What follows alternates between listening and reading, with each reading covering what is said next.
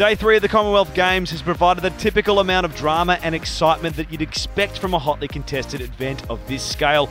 Tearing his bicep eight weeks ago and being told by his coach not to compete didn't stop Francois Etoundi from turning up for his country and fighting his heart out.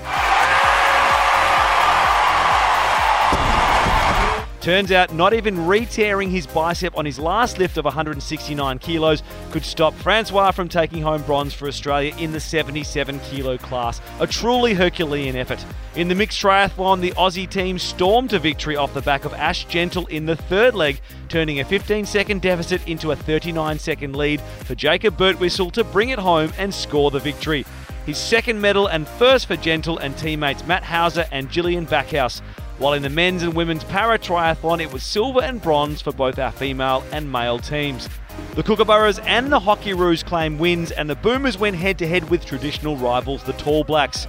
They trailed at quarter time, at half time, and at three quarter time, but when it counts the most, Australia have finished on top. Over at the volleyball, the women's team had a great win, while at the Anna Meares Velodrome, it is the best time 33.5.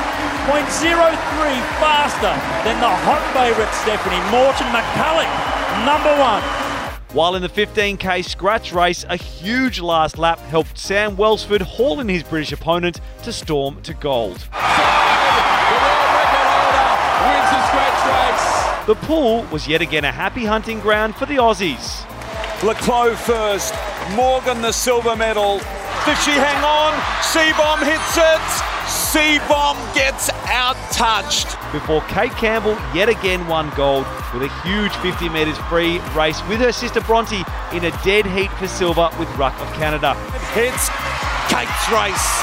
Kate wins it. Then it was a case of another relay, another gold for our female 4x200 metre freestyle swimmers.